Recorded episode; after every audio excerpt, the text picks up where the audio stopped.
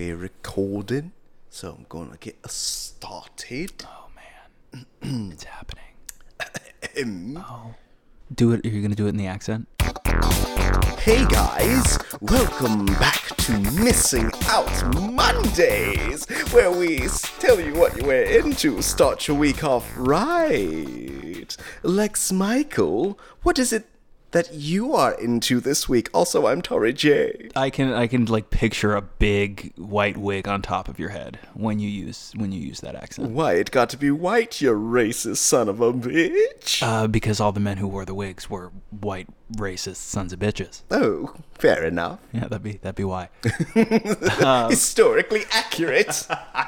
Uh, what what am I into this week? You know what? I will answer your question with a question. Tori, when was the last time you watched Ang Lee's Hulk? Uh, um, actually, uh, there was a piece of it on television like a few months ago. So I saw a scene. Which scene?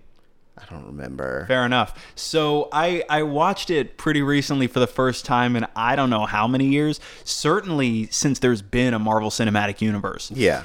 Uh, just as a bit of a curiosity, because that movie is not necessarily remembered. It, it came out in 2003, which was a year after Sam Raimi's Spider Man. Definitely not remembered as fondly as, say, Sam Raimi's Spider Man. Yeah. But I wanted to go back and check it out because what I remembered about it intrigued me. What I remembered about it was very vague, but what I what I was holding on to in my memory intrigued me. So I went back and I checked it out. It's legitimately very interesting. It is a story that is far more about far more specifically about trauma and post-traumatic stress than any other cinematic version of Hulk that I've seen. Okay. Um and you know I love me some trauma stories. Hell yeah! And it's also very much, very much uh, got the art house sensibility that Ang Lee brings to it.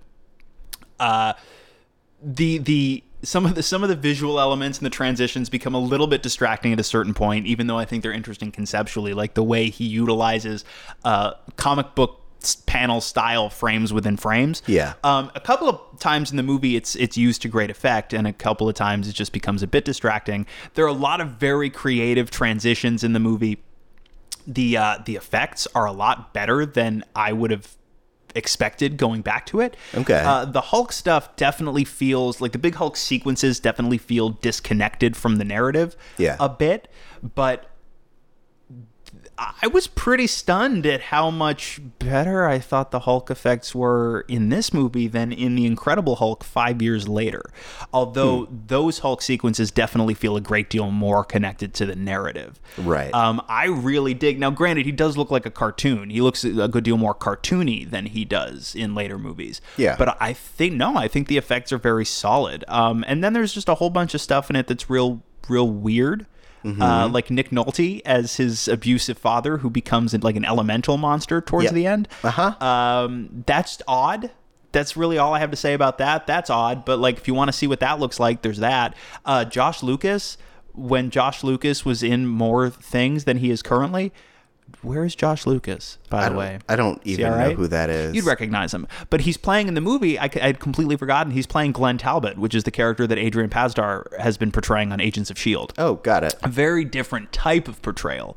But uh, yeah, that's who he is. Um, and of course, you've got uh, Sam Elliott as Thunderbolt Ross, which is the character that William Hurt plays in the Marvel Cinematic Universe. You've Yeah. got Jennifer Connelly as Betty Ross, the the Liv Tyler character from The Incredible Hulk. Um, and then Eric Bana as Bruce Banner, and I think he brings quite a bit to it. He's definitely, I would say, the most certainly the most under recognized because he's not in a movie where he might run into Tony Stark, I guess Right. um, but he brings a lot. He brings a lot to it. Um, and uh, you know there there are very long, talky, ponderous scenes that I don't necessarily think are all that uh, all that effective, or at least all that consistently effective, and a weird tendency uh, for the the camera to jump the line in dialogue scenes, which was odd and a little bit off putting at times.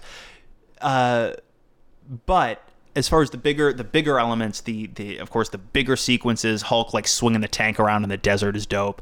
The the idea of this rage already existing in Banner and him uh, essentially being predisposed to. Uh, the hulkishness, Yeah. given the uh, the genetic experiments that his father was doing, his experimentations on himself that he passed on to his son, um, all that stuff I found really interesting. Also, uh, Hulk fights giant dogs, which was uh, completely just the, the very concept of Hulk fighting a giant dog was nothing but a, a ridiculous, goofy punchline, just a, a concept uh, widely derided. It's like. I don't know. I went to like nu- nuking the fridge, right? It's like the Hulk fights giant dog. It's just st- stupid, preposterous concept that could never work. And then Yeah. Thor Ragnarok, he fights a giant dog, and it's awesome. It was his redemptive moment. yeah, that was that was the Hulk story coming full circle. Oh, We've yeah. redeemed- the, the true miracle of the Marvel Cinematic Universe is we've redeemed the idea of Hulk fighting a giant dog. Taika Waititi was like, "Yo, son, let me show you how to do this right." But uh, but anyway, anyway, yeah, Ang Lee's Hulk, um, if not quote unquote objectively better than you remember, uh, I believe a great deal more interesting than it gets credit for, and a lot more about it works than I think you might remember. Okay. Also, Danny Elfman's score has never quite left my brain, and it didn't until I got to the the opening titles of Hulk this time. I had completely forgotten that that's what the score was from. Okay, interesting. Um, now that you, hearing you talk about the movie, I'm realizing I've never seen it. Really? Um, but I did play the video game, which was very bad. uh, as a as a rule, aren't all mo- uh, movie tie-in video games bad? I I think some of them are okay. Um, I can't. Uh, some of the Matrix video games were pretty decent. Okay. Um, but I think the main thing that was off-putting about the Hulk video game was that there was a there's a whole sequence where you're supposed to stealth around um, As as Hulk? Banner. Okay. and you game over if you turn into the Hulk. Um, and so like if you get shot, you turn into the Hulk and you, and you lose. Um, if if you to be alert fair, these dogs, in real life, if you get shot, you lose. Fre- It's not fre- true. I've been shot like six times. Um, uh, 50, 50 Cent, he, he's also been shot. He's fine. Yeah, Um, uh, Luke Cage, totally, totally all right with it. yeah, yeah. That's why they cast Mike Colter, is you literally can't kill him. right. See? That was the audition for Luke. They killed like seven people in the final round of auditions, and Mike Yeah. Colter was the only survivor. Don't worry, guys. They were all white. And then they were like, we should bring in someone who looks like the character. Um, yeah. Uh, uh, I'm into something this week. Um, a friend of mine showed me the Bold Type. Actually, it's a freeform show. Um, it takes place uh, like basically the premise is um, these three girls uh, started working for a fashion magazine or uh, also with like a digital aspect, um, and it's them trying to make their way in that company uh, which totally doesn't seem like a show that I would be into based on my previous watching habits. Like, I don't think Netflix would be like, "Yo, you into the bold type?" Um, uh, but it's it's very it's entertaining. Um, it has a ver- diverse cast. Um, it the weekly episodes are intriguing. You really get invested in the struggles of these these main uh, three women, um, and it's like super feminist, which is awesome. Um, there was like a whole episode where one of the girls is um, essentially trying to contend uh, or fight Instagram's no female nipple policy. So she's taking a bunch of uh, pictures of dudes' nipples and posting them on the company's Instagram. And she's like, you can't tell the difference between a male and a female nipple. And it's this whole, it's like a whole arc.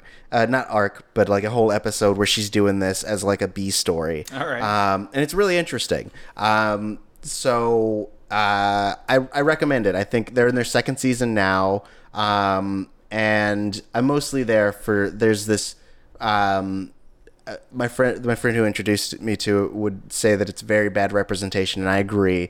But like they have one of the storylines is about this girl who realizes that she's in love with another woman and it's her kind of figuring that out but the other woman is kind of shitty. Um, and so it's navigating your first um, your first same-sex relationship with someone who's not the best in in in terms of having a first relationship. So it's a it's a it's a fun like side story that I'm enjoying as well.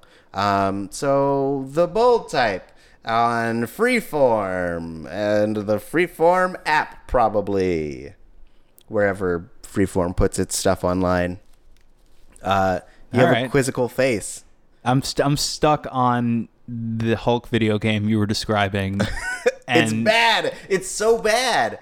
Like, why would you have a Hulk game where you're not supposed to turn into the Hulk for to a full fair, mission? this is this is a part of I think what the issue is in making a solo Hulk movie. Obviously, the, the bigger, more immediate issue is that they'd have to work with Universal, and they don't really want to play ball for whatever reason. But if they were to do that, part of the the issue with the Hulk, right, is that like the the main character is spending the entire story desperately trying not to do the thing that you are there to see him do. Right.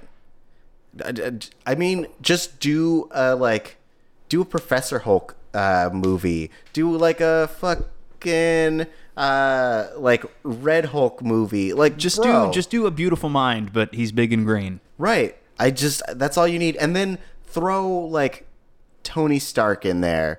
And then you're like, oh, it's not a solo movie. And then boom, you're done. You got it. You know, or even Spider Man. You have Spider Man be like, you want to arm wrestle? And then Hulk's like, yeah, me arm wrestle, tiny bug. And then Cut to cut to the a newscast. Spider Man was killed today. and that's your first act. uh, and that look, we just created a whole big space for Miles Morales in these movies. Oh man. Um, cool. So, guys, let us know what you're into. Um, t- tell us, tell us all the stuff that you love, or tell us what you think about Ang Lee's Hulk movie.